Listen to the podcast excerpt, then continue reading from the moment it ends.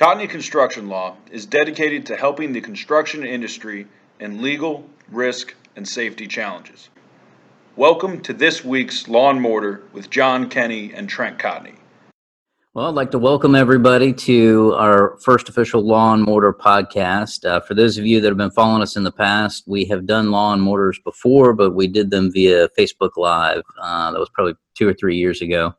And while those were good, we decided we we try to kind of step it up a little bit and and uh, bring a, a, better format. So we're going to try to do these at least every other week, maybe every week, and uh, get some information out there. Um, obviously, the law side is me. Uh, my name is Trent Cotney. I am CEO of Cotney Construction Law, Cotney Consulting Group, and uh, I focus primarily on representing uh, contractors and trades throughout the United States. Uh, I am general counsel of NRCA, FRSA, Western States, and several other associations uh, in the roofing industry. And uh, what I'm going to focus on is giving you some real world uh, advice and guidance that can help you in your business. And then we have John Kenny.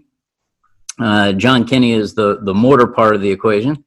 John's got 45 years experience uh, in the construction industry serving for roofing companies. he has been everything from someone on the roof actually doing the work, laborer to an estimator to chief operating officer. Uh, and he has worked at uh, very large companies, uh, top 50 roofing contractors.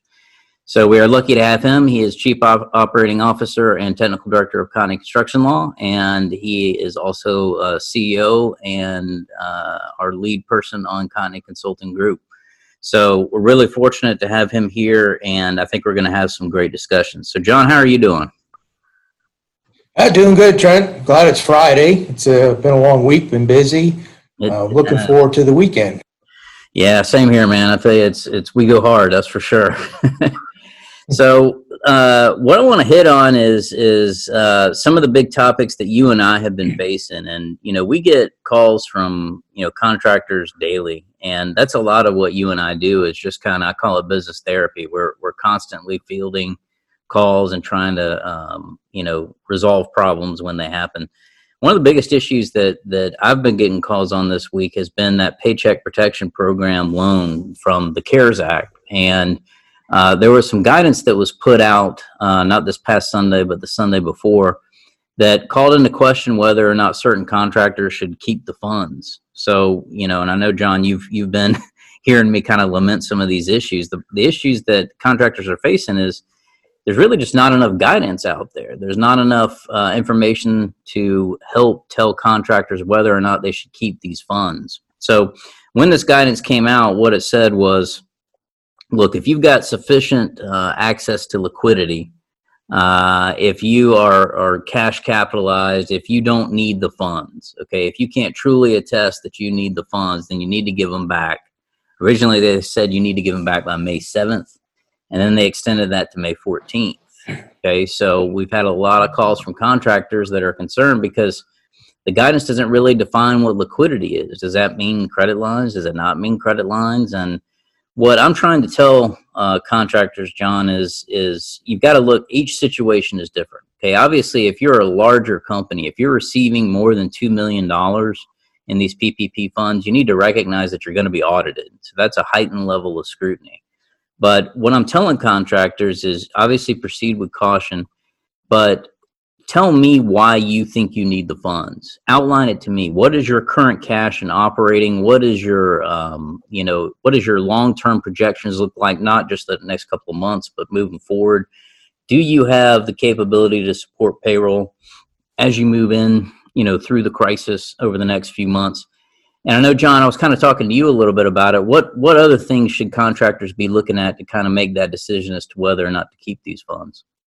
Yeah, I, I think uh, you know when we've been talking to them. Your accounts receivable, uh, you know, ha- has patterns changed? Um, you know, do you see it tightening up? Are, are you running into collection problems, extended pay, you know, payout? All that will come into the formula as far as looking at you know the need for for this money, which I think it is a very good program, and a lot of contractors out there absolutely need it. It's going to be a matter of survival for them in the next couple of months, uh, continually going, especially if their receivables are are drying up. So you know, again, you're on the law side, I'm on the business side, but I think hopefully they're not getting too scared by but what they're hearing out there and listening to the solid advice that you know you and the other team have been working on giving them. But definitely look at your receivables and you know your your cash flow is an important thing. Without it, it's the lifeblood of your company. And I, I'm sure if you haven't seen it change, you're going to shortly.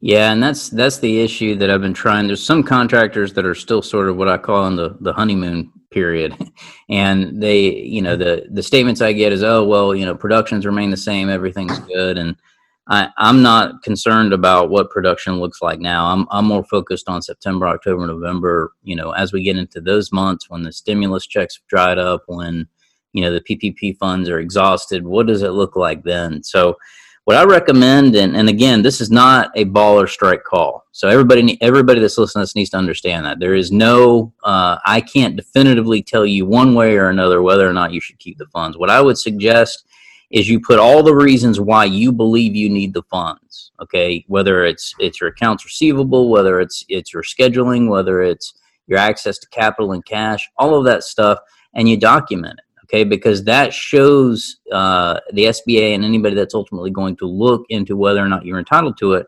what your mindset was prior to the safe harbor date passing okay? And is that gonna is that gonna be the slam dunk that helps you you know, not necessarily, but at least it's something that shows what you were thinking at the time you decided to keep the funds. So proceed with caution. If you have any concerns, err on the side of being conservative, but that's kind of what we're seeing there. And John, you know, one of the other things that I think you kind of hit it on accounts receivable, you know, one of the things that that I've been hearing a lot of from contractors lately is not only is money getting tighter, but it's harder to get change orders executed. It's harder to get, um, you know, uh, payment for extras and delays and things like that. And I know you've had a lot of experience on the front lines as, as you know, working for contractors. You know, um, and I, I firmly believe that that a lot of what a contractor needs to do is make sure that they're properly submitting change orders and they're advocating in those change orders and requests for information. So if you have an RFI that needs to be sent to an architect or an engineer about something that could ultimately result in you getting some extra money for a claim, you need to write that RFI in a way to where the architect or the engineer has to has to come back and say, you know what, I agree, this is an extra. Let's move this forward, and you're entitled to to additional money. So there is there is a true art to writing change orders and RFIs. And John, what's been your experience with that? I mean, I know you've you've you know as, as CEO for other construction companies, you've had the capability of seeing all aspects of it. What what have you seen out there? Yeah, biggest thing when it comes to change order requests or additional work, or even if you have a dispute of what's in your your contractual obligations, which ends up being a change order if you can prove it's not is the documentation process. You absolutely must ask it in a way, put it in writing that shows that you did not have it. You just can't say, I, I want to get this money because I'm entitled to because this changed. Show it. The better and more detailed you are on the front end, you raise your chances significantly of getting it passed through on the first, if not second time. Most times it does go through two processes because they're going to come back but it's very hard to change your argument in the second round, but it's a lot easier to defend your position on the second round if you've stated it well. Don't try to just throw a lump sum out there. Oh, this should cost $50,000. Show why it is. If you show your material, break it out, show your labor, show your equipment. These are the times when you're putting them in. Don't forget to put in, if it's a TPO job, the heat welder Use your equipment schedule. Break everything down. A knife blade. Everything you use, you're entitled to recover on that change order. The more detailed you are, the better chance you're going to have of getting it. Yeah, that's that's a great point. You know, I I see so many times where we often get called into change order disputes. Okay, after it's kind of gone south. And when I'm looking at the change order, it's pretty obvious that the contractor just slapped something together and sent it out and didn't really think about the advocacy side of it. You know, you, you have to submit these change orders, these, these RFIs in a way to where you're putting your, your best foot forward. Okay. Not just for your customer, but for a judge or an arbitrator or anybody else that happens to see it down the road. So having that advocacy hat on is is incredibly important. It's not just numbers. It's not just you know attaching documents. It's also telling a story. And if you can tell that story in a way that you might be able to convince your customer, and you might be able to convince a judge or jury or an arbitrator if it comes to that. So, John, you know, I want um, uh, obviously I'm pleased as punch that that uh, you're here with Cotney. It's it's been I've you know I've considered you a friend for 20 years now, and uh, you have done incredible things, and even in the short amount of time that you're here. But I'm really excited about what Cotney Consulting has done, and uh, we just have so many big things going on. Why don't you? Why don't we talk a little bit about some of those things? Tell us some of the stuff that Cotney Consulting Group is right now, and some of the great things you're working on. Sure. Well, we're, you know, we're doing the basics in business coaching. We have quite a few clients on board that uh, need just hourly advice, very similar to the way it works with the subscription plans.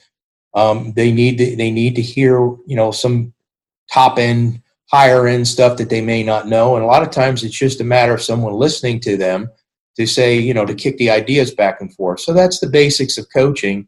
And then on top of that, you know, we have a lot of things going on with uh, financial analysis and uh, operating procedures and all the things that really are, are making to be successful in there. Um, some of the other things we have going on, which I'm really excited about, is uh, we're working with a multitude of clients building out a Smartsheet solution. Um, we're going to have some more stuff coming out on that. But uh, the efficiency that we're able to give the client moving back and forth in their processes and the information um, that's at the fingertips. And I know that uh, on that Trent, you, you we've done that here in the firm, so I think you can attest to how much it is, how nice it is to have a dashboard sitting in front of you with your critical KPIs right there as you need to know where you stand. Yeah, absolutely. And and uh, for those of you that are listening to this that don't know what Smartsheet is or don't you know want a little bit more detail, you know, I, I am I know enough about technology to be dangerous. So let me explain it in, in sort of a layman's um, perspective. Smartsheet is like the operating system for your company. And one of the biggest problems that construction companies have out there is they've got a bunch of different software which doesn't communicate with other points of the software. So you may have, you know, billing and invoicing that doesn't communicate with your CRM or your payables or your receivables. And the problem is, is that it's just a, an unorganized mess. It creates inefficiency, and um, that's a big problem, especially when you have to kind of tighten your belt a little bit. So what Smartsheet does is it's great as sort of um, the layer on top. It interfaces with other software through APIs and has the capability of really being a, a, sort of visual management system. I'm not an Excel spreadsheet kind of guy. John knows that. I, I, like I like colorful charts and graphs. And what's interesting about Smartsheet is it gives you all that information in an easy to read format, and you have everything at your fingertips. And what I really like about it is is let's say you know I want to look into production numbers, and I've got the the charts and the the graphs in front of me, but I want to dive into the details. All I got to do is click on something and it takes me right to those Excel spreadsheets and those things that I need to to really see what the data is. So we're excited about it because I think it provides sort of an all-encompassing technology solution for contractors that are out there. And uh, I'm interested to see, you know, how this progresses. And and you know, we, I think we've just kind of touched the tip of the iceberg right now because there's a lot more that we can do. What's what's really interesting is through the affinity partners that um, that we've been able to get uh, we're interfacing with a lot of their software and adding it to the mix. So our affinity partners uh, right now are FCS Java, which is um, a leader in roofing management software. Great people, great team. Uh, we have harness safety software. We also have Atlantic Equipment, which provides for safety, and we've got several others that we'll be announcing here shortly. But ultimately, the idea is to be able to provide solutions. That's what uh, Consulting is about, and that's what John has been working on. John, something else that I'm I'm really excited about uh, is sort of our expansion in, into Canada, and uh, I've had great relationships with Canadian roofing contractors for some time. Uh, you know, we um, have gone back and forth, and I've talked to them about a variety of things over the years. But it got to a point where it just kind of made sense that we started looking into expanding there, especially for consulting uh, given a lot of our relationships. And I know, John, you've got you know 15,000 plus followers on LinkedIn, well known in the industry, and and not just here in the U.S. but everywhere. But uh, we've made that leap, and we have uh, procured office space in Toronto. And and John, why don't you tell everybody a little bit about that and kind of what we're planning there? Yeah, uh, we'll actually be uh, releasing some more social media on our, our new place. Um, we're in the process of moving. Hopefully by Monday, we'll have our everything secured and be able to start moving in. Um, you're correct. It, it's a good fit. Um, we have a lot of friends in Canada. I enjoy working with the Canadian roofers up there, and some of them have offices here in the United States as well as in Canada. Uh, it, it's a great fit, I think, for both legal and consulting side. And the, the organization, the Canadian organization on roofing contractors, they are, are with open arms uh, with their contractor base. Every it's a tight knit organization. Everyone works well together, and, and really enjoy uh, helping them and giving them some in, insight into the industry and on the technological side, and as well as on the business operations side, because there's always roofing's roofing, no matter what part of the world you're in. You, you, you start at the deck and you work your way up. And, in the same way with the businesses, it's all there. Right. So forward to it. Exciting, exciting times coming up.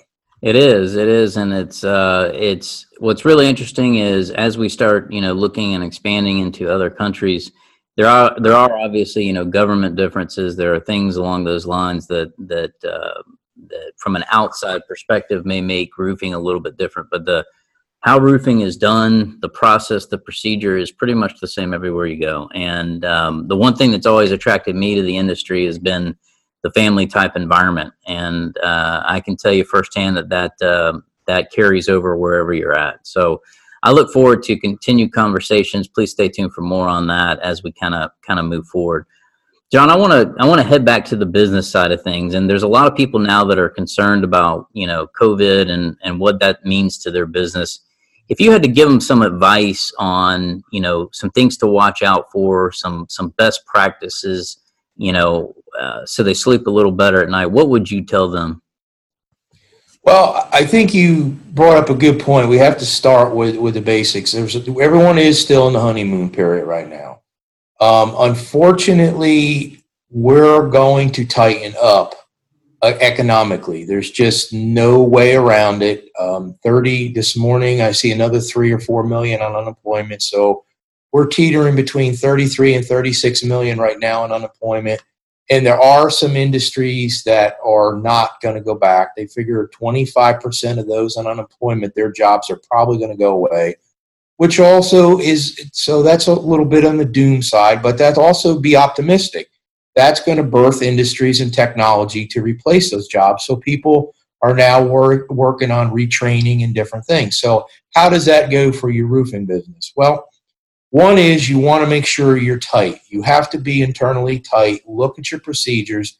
Make sure you've rode through recessions before. This one may be a little bit higher wave than what we're used to, but it's still the basics. Don't be wasteful. Keep your key people in, involved. Have management meetings get everybody's ideas out on the table, and continue to work on your relationships. Relationships with your existing customers and new customers that are going to look, that will have work, that are going to look to work with quality people. It's all going to be based on relationships. I think everything else you can pretty much throw out the door. Don't try to work off of pricing, don't try to work off of volume. Anchor your relationships, and you'll survive through this. At the same time, keep a close eye on your money. There's nothing more important now than cash flow. You have to watch it on a weekly basis. As you know, Trent, we watch that here. That's one of the things. Every night I look at a report to make sure there's no trends that I need to be picking up on as far as cash flow. You have to watch that in your financials. Be prudent. Don't don't extend out and don't get them done. Get them done. You've got to look for your you know key performance indicators it's going to probably be 16 months to get through this, which we will get through it, but we have to make sure we're on top of our games. And those are some great points. You know, one we've been getting a lot of calls, you know, all over the United States, um, where contractors are trying to collect from their customers, but their customers have filed for bankruptcy. Um, you know, theaters, uh, restaurants, whatever it might be, and the if I have to give some some advice to our listeners, it's really be on top of your AR. Okay, you, you need to perfect your lien rights as quickly as possible. And the reason I'm saying that is because a, a perfected lien is usually a secured claim in bankruptcy, which gives you better standing than an unsecured creditor. So normally, if you just have a, let's say you just have a signed contract and you're trying to go after money that you're owed, that's not a secured claim. Okay, that'll put you down with everybody else, and usually there's pennies on the dollar at that point, if anything. So what we recommend is really being um, not necessarily more aggressive, but just more mindful of where your AR is and shrinking that time frame for collection. So many contractors have a tendency to kind of let uh, you know receivables go out, you know, 90, 120, anything like that. That doesn't happen anymore. You know, whatever your time frame was, shrink it in half. That's what we're recommending right now. And to to piggyback off of some of the technology comments, I absolutely believe that this difficult time that we're experiencing right now there's going to be huge technological innovation because anywhere there is inefficiency, I think technology is going to try to try to replace that. One of the things that that we have um, seen from contractors uh, is switching their sales techniques to virtual. Um, because a lot, especially if you're doing residential, there's a lot of, of customers out there that are concerned about exposure to COVID. And those contractors that can pivot successfully and switch to a new mode of sales rather than in-person meet and greet switch to virtual sales uh, switch to um, you know uh, uh, using digital invoicing digital contract signing all of those types of things they're going to be able to convert leads quicker. And that's what that's the kind of uh, place that where we are now is that you've got to be able uh, to grab every lead and try to convert it when it comes in. So I think you're going to see a, sort of a, a sea change shift in how uh, construction is done over the next year or two. And I think I think a lot of the inefficiencies that are built into construction are going to start to be resolved through through technology. So I'm I'm excited to see what the future holds there. I think there's a lot of opportunity. Well, what I want to do is is um, in there, but uh, for Law and Mortar moving forward, uh, we're going to use a similar format. And I encourage you guys to call in, uh, email us, uh, talk to us, whatever. Let us know what topics you want us to talk about. Um, and we're going to continue focusing on both uh, the legal side of things and the business side of things. So I appreciate you uh, coming today and uh, stay tuned for more. As always, it's been a pleasure. John, thank you. I appreciate you, man. Thank you. It's great working with everybody here and out in the industry and look forward to hearing from you all more. All right. You guys take care.